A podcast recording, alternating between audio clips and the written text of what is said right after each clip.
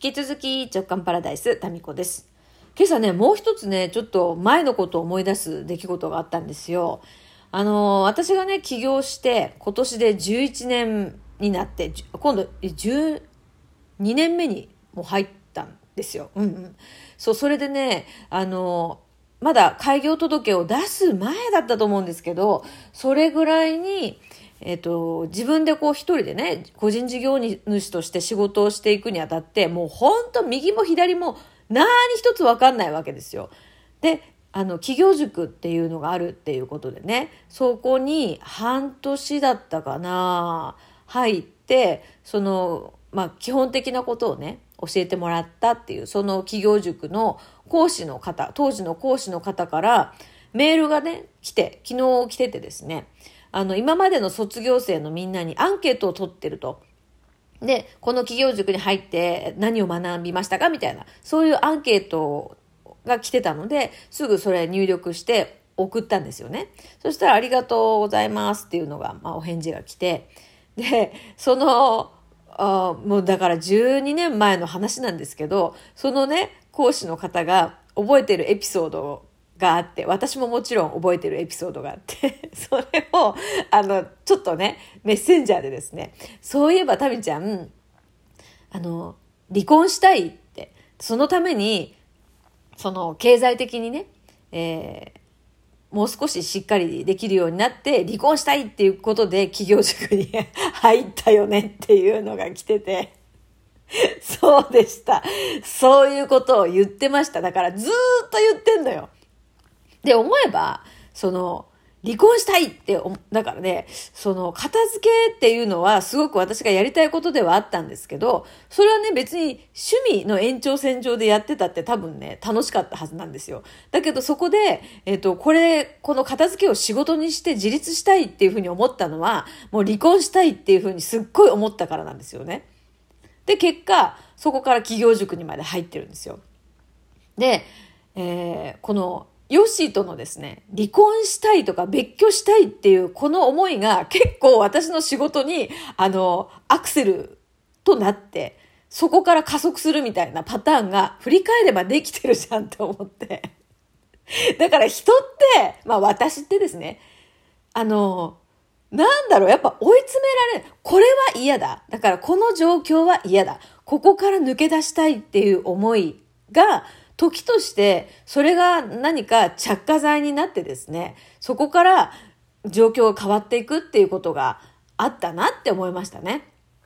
今このブリリアントスペースの事業所の事務所を借りてるのもうちからすぐ近くなんですけど、そこももう別居したいと思って。でもあんまり離れてるとめんどくさい。子供のご飯とか作るのに。あそこがちょうどいいんだけどなーって念を送ってたんですよ。で、そこが空いてもう速攻そこに、え、借りたっていうね。そういう流れなんですよね。えー、ですからなんかこの状況は嫌だなんとかしたいっていう原因になってくれてるのが夫なんですよね。え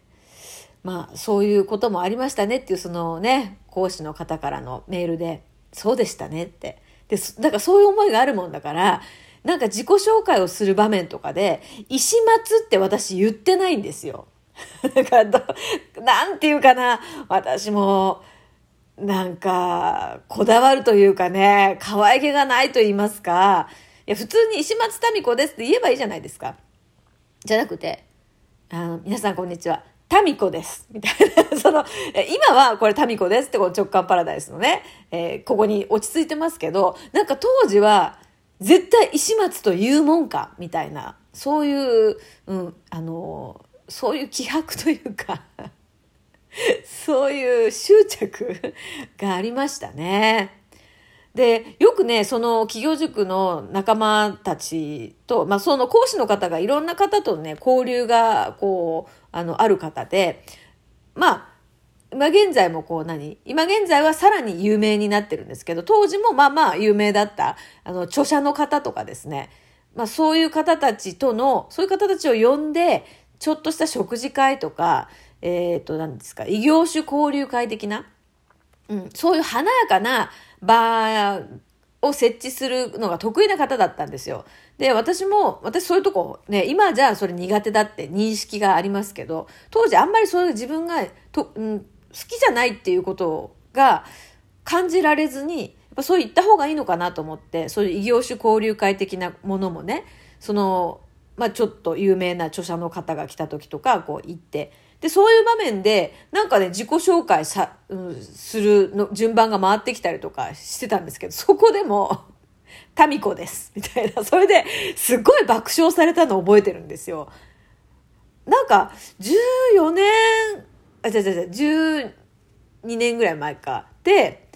あんまりその名前だけで活動するっていうパターンがなかったのかな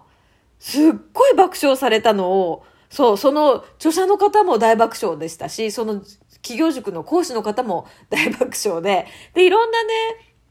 そう。だからそこの塾生だけじゃなくて、いろんな方たちが来ててね、結構華やかな場だったんですよ。で、そこで挨拶っていうか自己紹介で結構緊張するようなね、そういう場面だったんだけど、タミコですから始まったらまるでヒロシですみたいな、そういうノリで撮られたのかな。すごい、あの、爆笑されたことが、私としてはすごい意外で、え、なんでなんでって思ったんですけど、おかしかったんでしょうね。で、その講師の方の、そのメッセンジャーでね、アンケートありがとうございますの流れのやり取りのね、中で、いやー、タミちゃん、キャラ、なんて言ったかな、キャラ濃かったみたいなことが添えられてて、あ、私、すごい頑張って、なんていうかな、自分のキャラだけで仕事するんじゃなくって、やっぱり内容で仕事をしようって頑張ってたのに、キャラ濃かった？え？みたいな、なんか逆にびっくりしたんですよ。いや、私むっちゃ普通にしてたやんと思ったんですけど、濃かったのね。だから当時ね、私は、あの、今だから思うんだけど、自分のね、一番の魅力とか価値、才能を抑えて、それじゃないところを伸ばそうとしてたんですよ。これがね、今だからわかる。でね、えっ、ー、と、具体的にはね、私が提供しているものの価値って、大きく、あの、あ、物の価値ってね、大きく分けると、機能的価値と感情的価値っていう、二つに分類されるんですよ。で、機能的価値っていうのは、例えばお片付けていくと、実際にそこの片付け作業で部屋が片付くっていう、この作業の部分ですよね。と、まあこれが機能的価値ですよ。で、あの、感情的価値っていうのは、片付けをすることによって、そのメンタル、気分的な価値ですよ。気分がどう変わるか。っていうこと。で、この両方の価値が片付けにはあって、えー、まあ、ですから、かなりね、片付けブームっていうのは来たんだと思うんですけど、で、自分が提供しているものはどっちに重きがあるかっていうことがその時は分かってなかったんですよ。つまり、機能的価値だけが価値だって思ってたんです。で、私の提供しているものの大半は感情的な価値が大きいんですよ。まあ、この直感パラダイスも、これ、ほら、役に立たないって言ってるじゃないですか。でも、役に立たないけれども役に立ってるでしょ。気分が軽やかになるっていう。この、でも、気持ちが軽やかになるっていうのは、機能的に価値を生むベースにもなったりするんですよね。その人が何か生産的な活動をするにあたって、気分が軽やかであるっていうことはものすごく大事なんですよ。波動の観点からいくとね。だけど、まあその12年前は波動がなんちゃらとか、そんな波動とかも聞いたことなかったし、そんなキーワード。うん。ですから、あんまりその自分の本当の価値っていうのが分かってなくって、機能的価値なんか収納の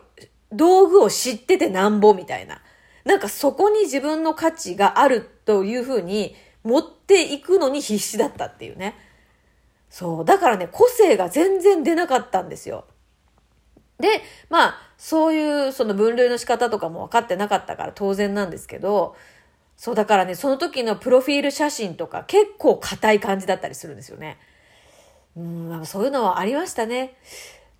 まあなんだけど、脱モノメタボ宣言っていう当時のブログがね、そのなんかね、そのノウハウとか全然知らないくせに、これがね、なんかアクセス数とか読者登録者数が勝手にというか、そういうその小細工してないんだけど伸びたんですよ。で、これは自分の感情的価値が 反映されたからなんですよね。とかいうのがさ、今だからわかるけどさ、わかんなかったよね。うん。で、今でも、その、思い出すのが、やっぱ、なんか最近、北畑さん週間ですけど、北畑康義さんが私に言ってくれた一言が、うーん、タミちゃんは、みたいな。タミちゃんは、なんつったかな、その、なんかね、タレント？タレントみたいなビジネス展開だね？みたいな。で、ええー、タレントって私、いや、そうこ、私が前に出るのあんまり好きじゃないですし、なんならこう、提供しているものに価値があるんであって、私そのものがどうだっていいって思ってたんですよ。でも、やっぱそこはね、さすがやっぱり才能の、こう、みつ、あの、才能を見つける、その、開花させるプロですよね。だから、タミちゃんは提供してるものは何でもいいぐらい、なんかそういう感じで確か北畑さんおっしゃってたんですよ。提供するものは何でもいいから、その時に、む、あの、自分がね、やりたいものをやればいいって、そういうふうに言ったんですよね。で、まさにね、今だからわかる。だから本当にその今まで企業塾とかのアドバイスくれた方たちが言ってることって、なんかその時ははってわかんないものですね。だけどやっぱどこかで覚えてるんですよ。そういう大事なキーワードって。で、振り返ってみて、ああ、なるほどなって、このことをおっしゃってたんだなって、何年も経ってからわかる。でもそうやってこうね、あの言葉をこうポンと投げて、それをこう、なんかな、ちゃんと深いとこまで届くように言ってくださった方たちとの出会いっていうのは本当に宝ですよね。で、それが何年かしてから動き出す、芽を出すっていう流れですよね。ということでした。はい。